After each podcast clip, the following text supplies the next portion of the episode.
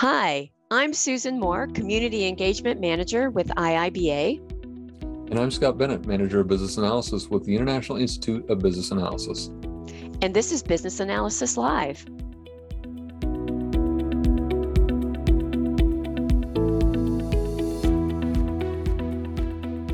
We've got a pre-recorded session. Uh, Susan, you're going to be away on travel when we're, we're going to broadcast this one, but we will be commenting so we can participate that way. Susan, tell us about your travels.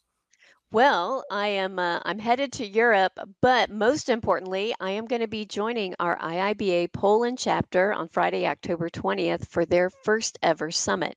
So wow. I'm I'm really excited. I know they're really excited as well. So I'm glad that I can join them in person in Warsaw. Oh, that's awesome. Sounds really good. Yeah. So the technique we're going to talk about today is a business analysis technique. We wanted to cover something off that you might not have encountered yet. It's something called a business model canvas.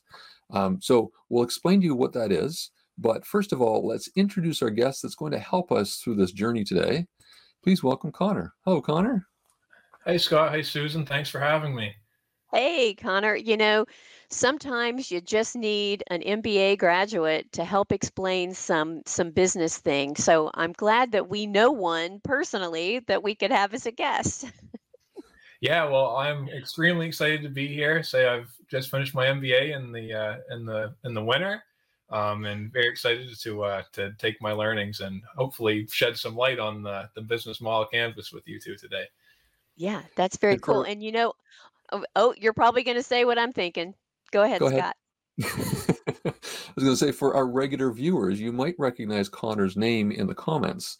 Uh, Connor's in our marketing team. Um, Connor provides support for us and provides all those links um, as we're going through the chat. So, Connor, thank you for sharing your expertise today as we walk through this, and and we'll really bring this topic to life, I think, with your help. Yeah, of course. I'm looking forward to it. it should be a, a great conversation, and I'm excited to talk about it. Yeah. So as I mentioned, this might be a, a, technique that you have not used before. I've only used it once in my whole career. Um, a business model canvas is a way to look at an organization and look at it with a fresh set of eyes. So rather than thinking about, oh, I know who our customers are, I know what our costs are, it's really taking a step back and looking at the overall organization to understand where there might be some opportunities or challenges. Uh, so we're going to walk you through it today. Um, Susan and I both were paper-based people. We both have our Babok guides with us. Uh, it is a technique in the Babok guide. Um, and Connor uh, is using the electronic version um, in our Knowledge Hub. So as a member of IIBA, you've got all of this electronically and searchable. Um, so let's walk through the business model canvas. And let's start off at the very start. What would you use this for? What are your thoughts on that, Connor? Um, for me, it's basically just a great tool to use if you want to gain a better understanding of the business that you maybe are involved in or have an interest in. I mean, it, it, it really sheds light to to things that and practices that a business may take part in that you never even really considered before. Um, there's more to a business than just selling a product and and uh, getting that revenue directly. There's so many different more so many more aspects to running a business than than that. So being able to um, take a look at a little, slightly deeper dive into the business to really get a, a really solid understanding of um, of how it really functions and, and what makes a, a business maybe face more challenges or um, really makes it uh, flourish and succeed and um, what makes it the business that we we know to be so special today like you know our big apple companies and stuff like that. So so many different aspects that we can look through uh, to find why these things happen for for any business. And and I love that that you were able to join us on this, Connor, and and share your recent experience, so we can understand what's happening in business schools right now and and how they're teaching this. Um, you had mentioned a case study that you were familiar with, and and we're going to use today.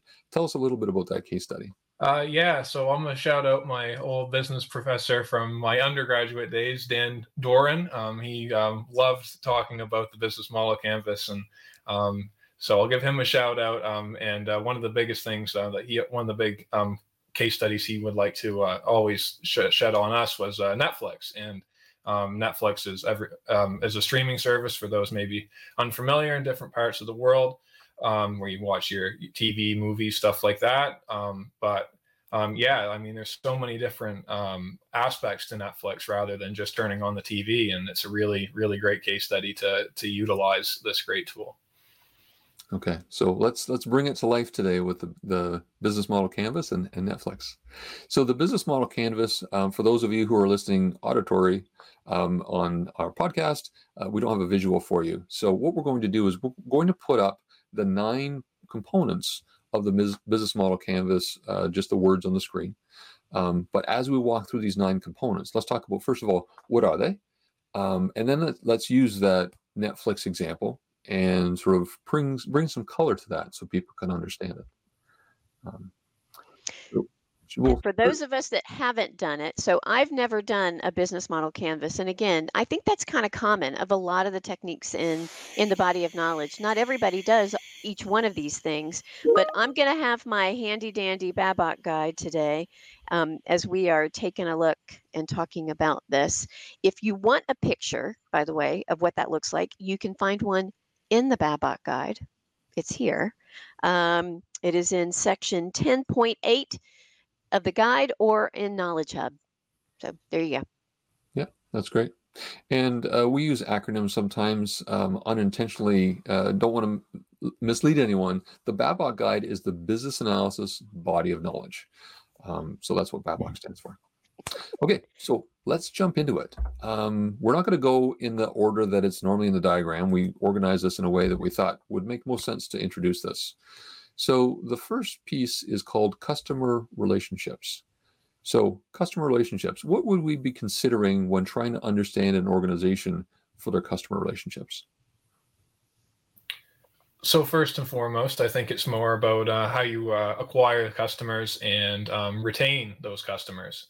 Um, so what practices go into making a customer look at your business and say, "Hey, well, why why why should I be interested in putting my money or time into you?" And and after that, um, is it just a one stop and I say, "I'll put my money in and into you one time," and then I'm going to walk away and go somewhere somewhere different afterwards. Where for Netflix, um, people you know tempted to just buy a subscription to watch that one movie or whatever, maybe month free trial like they used to do and walk away. Um, but um, the reason you know people retain to Netflix is because the the multiple offerings that are continually coming out, um, the offers that they put out for for value customers, the way they they um, communicate, you know, things like that that we'll talk talk about in other parts of the the canvas as well. But um, just really getting that um, customer um, involved and um, and active and, and happy to be be a part and feel like they're gaining something from from that purchase. So to summarize, so this this particular square of the canvas is all about acquiring customers and retaining customers. Um, and is and is that what you're capturing there? The ways that you you do those those things in this section? Yeah, yeah, that's kind of okay. kind of what I wanted to touch on. Yeah, so the methods. All right, so it's all about the methods of acquiring and, and retaining. Got it. Okay. Okay. So let's move on to the next one customer segments. Um, we were talking about this earlier, and segments can mean a couple different things. It could be the type of subscription they have, or it could be um, various, I guess, interests that people have. Mm-hmm. Um, so tell us more about that, Connor. Yeah, so for any type of thing, um, you're going to have different segments, different demographics of customers, whether you're depending on what type of company you are. Of course, we're talking about Netflix. So um, the ability to have a kids profile on Netflix so that um, mm-hmm. younger younger children aren't exposed to adult content maybe that parents don't want them to see or um, if you're the, part of that older demographic um, the ability to watch um, shows that maybe aren't available on TV anymore, but um, you can you can find on Netflix, and then also um, some of the new um, Netflix um, created content that they're putting out now with their own studio that um, adheres to a different segment that's looking for something that you can't find anywhere else. And I mean, certain things go across different age groups, different personalities.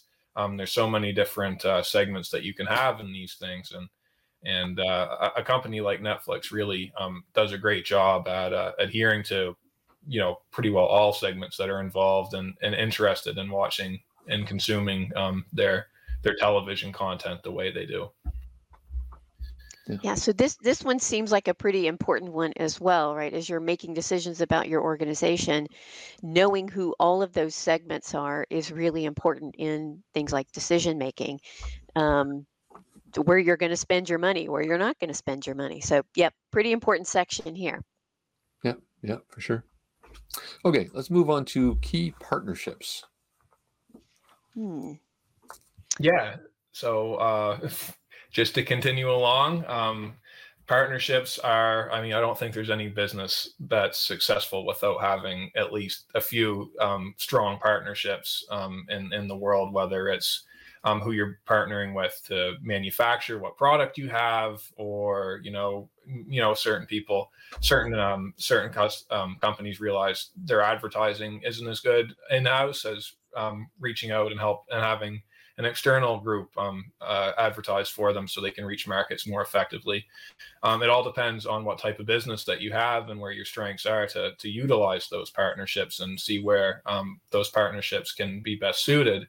Um, for a company like Netflix, it's going to be um, your Hollywood studios, your producers, um, you know, all these the actors, where the content comes from, um, and it was particularly big for them before um, they started their in-house um, pr- productions and things like that. When they were Okay. solely provide um, solely, um, it was a necessity for them to to get content externally. You know, that's where those partnerships were so big because um, if you don't have those partnerships, and again, something that's going to come up later.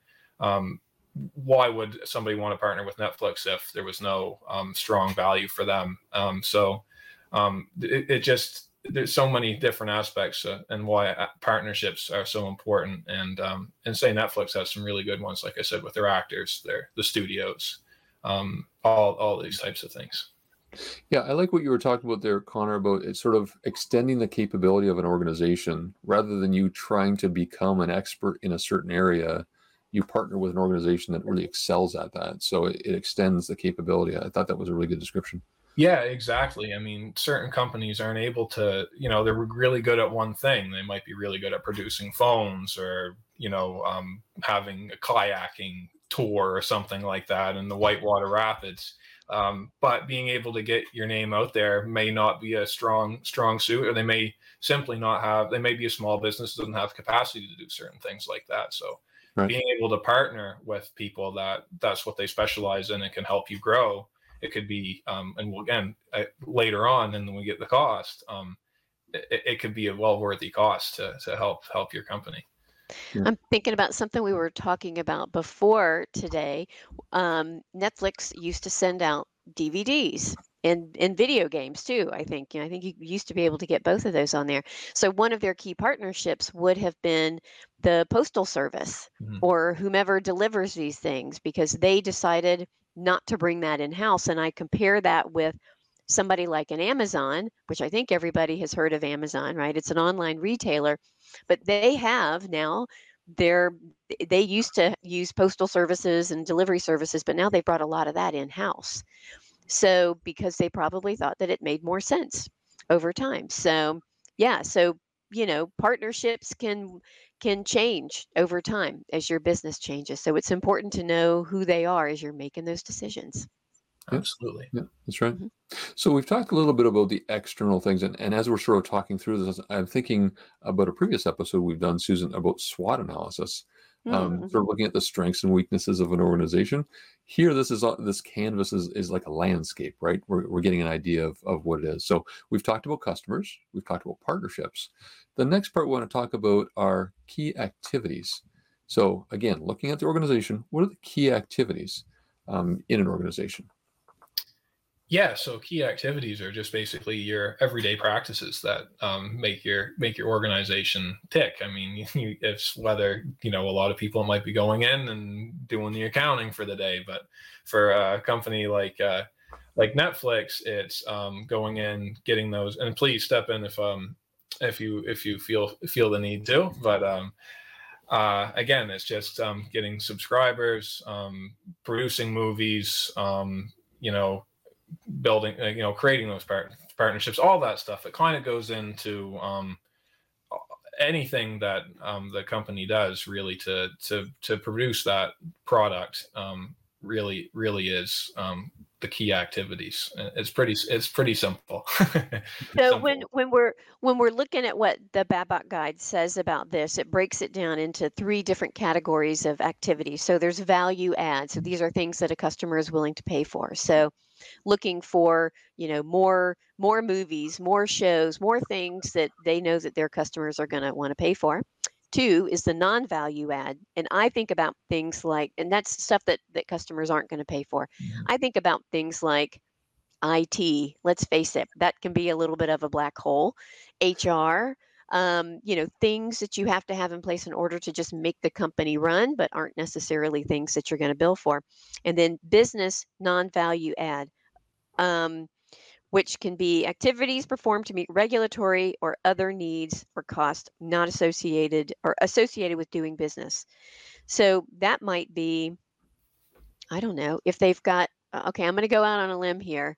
I'm, I'm thinking about the recent actor and writer screen guild um, strikes, right? So probably some of the business non-value add is if if Netflix is offering their original content, they probably have to have some voice in union labor unions and they might have to pay dues or whatever i'm not mm. too up on on labor unions but those might be regulatory things that they have to do um, in mm. order to you know stay in practice yeah that's right yeah, very helpful details. Okay, so those are the key activities. Then we move on again, analyzing the business into um, key resources. Mm. Um, the Babok guide on this one outlines four areas. So uh, a good way to think about it: physical, there's financial, there's intellectual, and then there's human. Um, so when looking at these, Connor, from a Netflix perspective, um, what type of things come to light? Well, there's a lot of things. Um, you think about the uh, the people that um, work for the company, for your, you know, your your producers, your screenwriters. Um, again, Susan mentioned IT people, the people that are running um, the Netflix accounts, um, creating that user interface, all that stuff. The people that are developing the softwares. Um, you think about um, the people who are writing up the contracts. You think about um, uh, again refresh me if i'm forgetting things but um, you're also looking at um,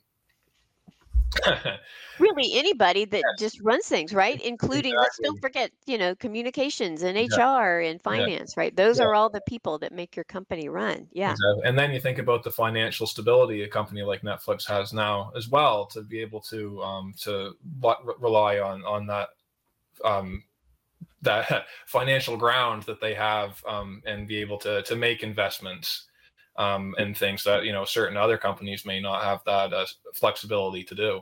Um, yeah. So when I when I think financial, I think maybe lines of credit or mm-hmm. capital or investors. So there might be resources that they tap into in all those financial areas as well. Um, intellectual. I feel like intellectual. There's a lot that Netflix brings uh, a lot of resources here. What what kinds of things, intellectual uh, resources, would Netflix have? Well, you think about just their their uh, basic uh, understanding of the market and knowing knowing what content is going on, going well for people. The the markets marketing teams that they have, I assume, are quite massive, and um, knowing knowing what actors, what movies, what shows are gonna uh, you know really um, touch a core with with their viewers and and lead to to um, more subscription subscriptions purchased um, is definitely something that a lot of a lot of um, maybe people um, aren't uh, aren't doing so well with. You think about we'll talk about Netflix, we're talking Blockbuster. Um, they, I mean, they laughed Netflix out of the room based on what they thought was um, a, a, really good opportunity. Oh no, people are never going to want to want to do this. They laughed Netflix out of the out of the building. But that key resource that Netflix had, even then, realizing that hey, people don't want to leave their homes. Uh, they want to stay mm-hmm. home to watch. They we can mail it to them at the time now. Of course, they're streaming online. It's instant. Is something that, that a resource possibly Blockbuster didn't do so well with or have that ultimately led to the non-existence of their company. Hey, I'm a I'm a former Blockbuster employee. That shouldn't surprise anyone. As a as a I was in film school working at Blockbuster. Nobody should be surprised.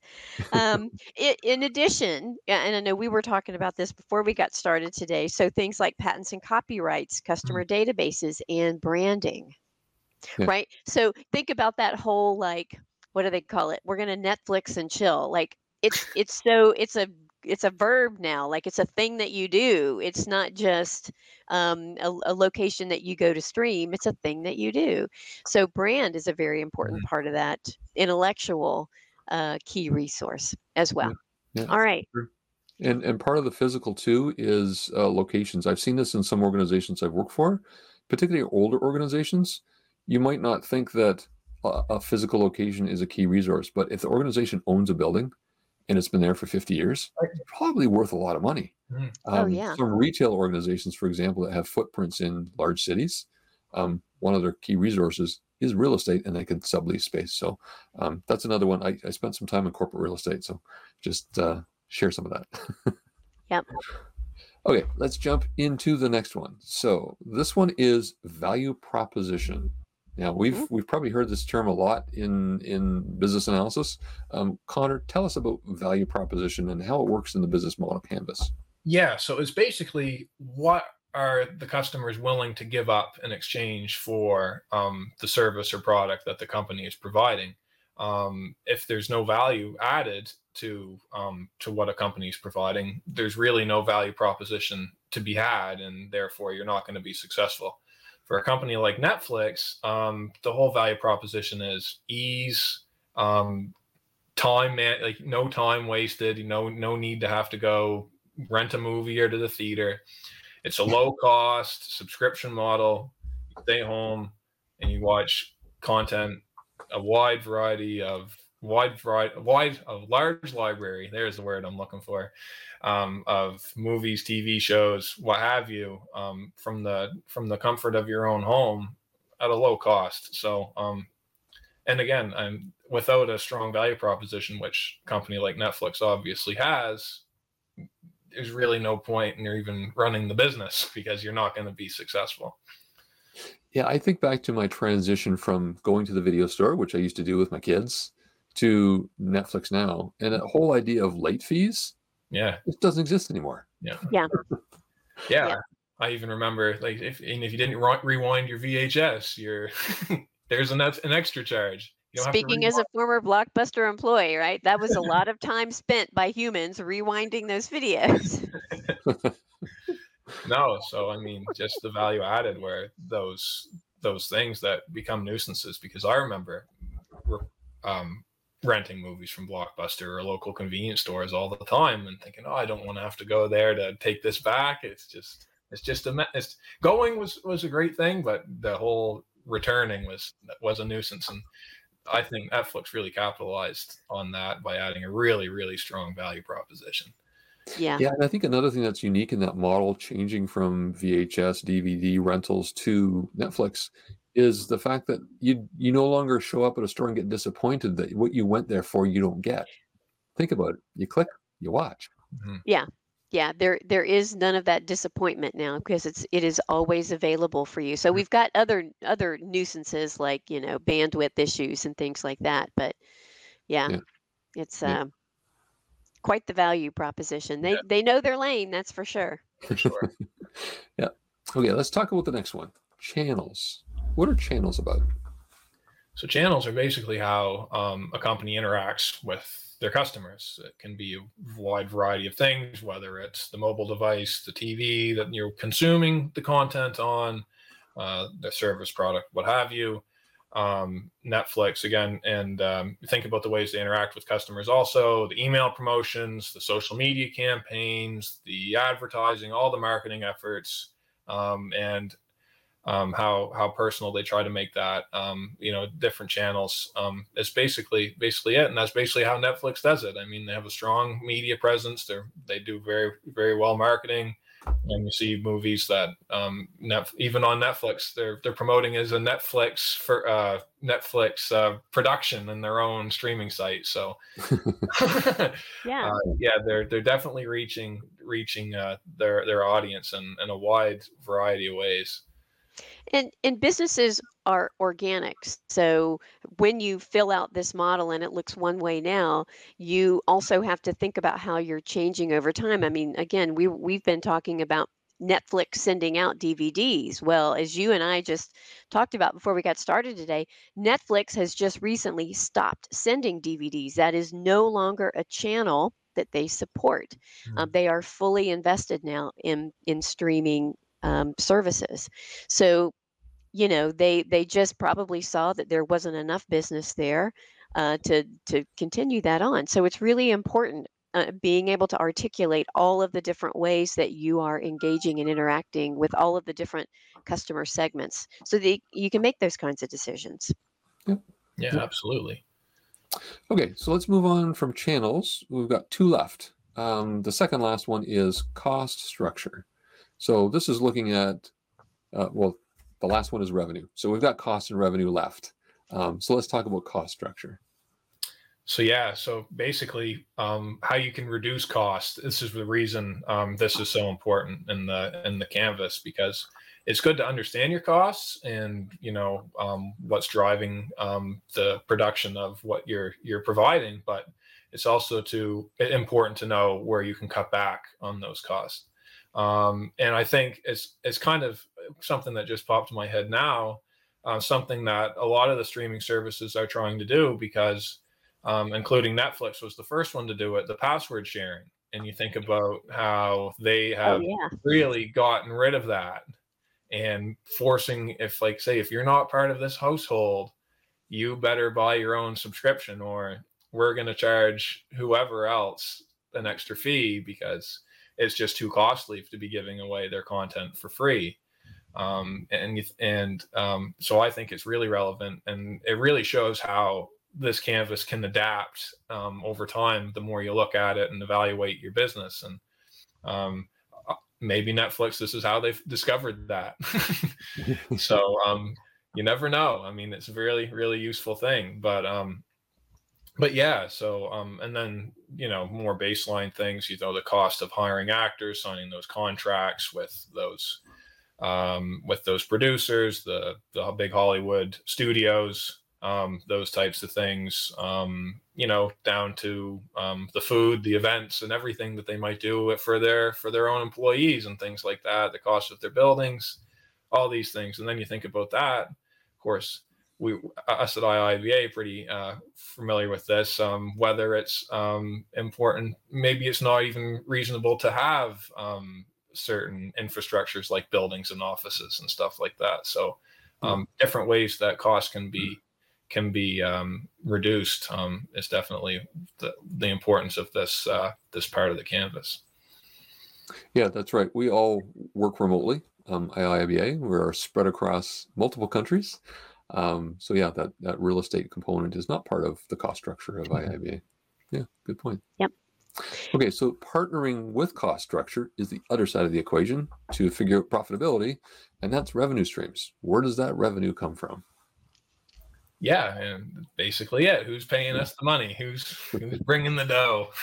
but uh, yeah, so um, for a company like Netflix, it's simply the subscription, the subscription model. Um, you can't buy a, a movie individually on Netflix. You, I mean, uh, that is where their revenue comes from is the subscriptions. Mm. And so when I take a look at um, at BABOK at the BABOK guide, so it talks about revenue streams including licensing or subscription. So that's what Netflix has. Transaction or usage fees. You bring up a good point about you can't just buy a movie. I think back in the day, you actually could buy a movie or a game, but I don't think you can do that anymore. Um, sales, other kinds of sales, and then lending, renting, or leasing. Those are just some examples, but you you make a good point about um, you know there could be other kinds of um, of revenue opportunities in some of the original content that right. they create. So yeah, I'll put on my entrepreneur hat and go on, on a limb. Um, there might be merch that Um, you know, True. might be interested in, in Yep. Netflix merch. Right.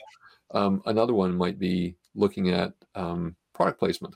So when they're doing productions, maybe Mercedes wants to have their vehicle in the movie. Is that a revenue stream for their productions? Yep. It could be a way to offset costs. Good points. Good points. And I think is something I'm going to go over to the competitor of Netflix. One of them, uh, Disney, recently um, just put out um, one of their um, popular Marvel series for sale on DVD and Blu-ray.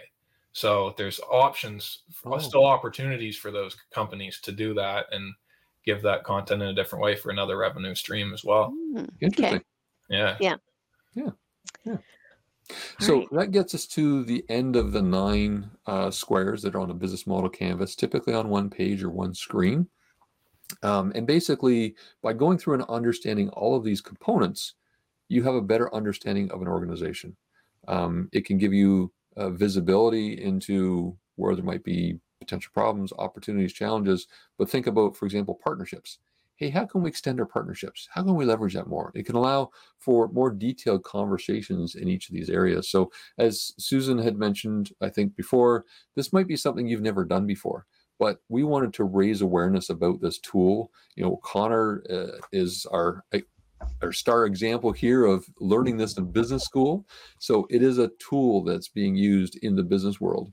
Um, even if you're not producing it, maybe you can even just ask for it. Do we have a business model canvas for this organization?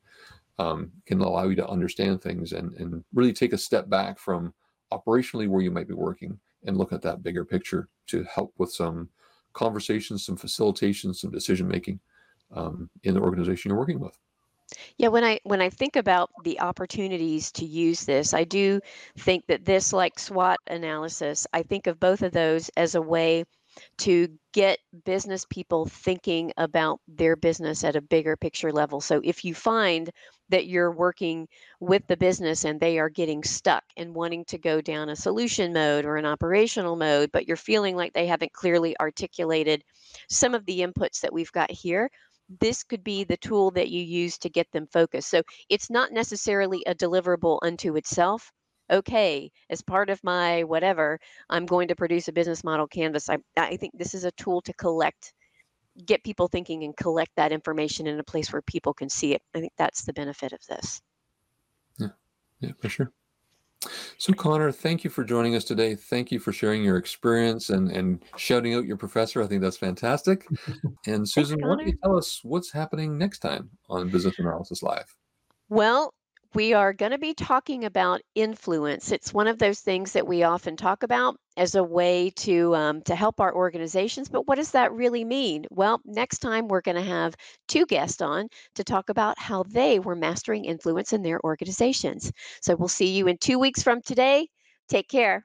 This is the end of our live session, but if you've got questions, you can send us an email at live at iiba.org or leave us a voice message and we'll answer your question at one of our upcoming broadcasts.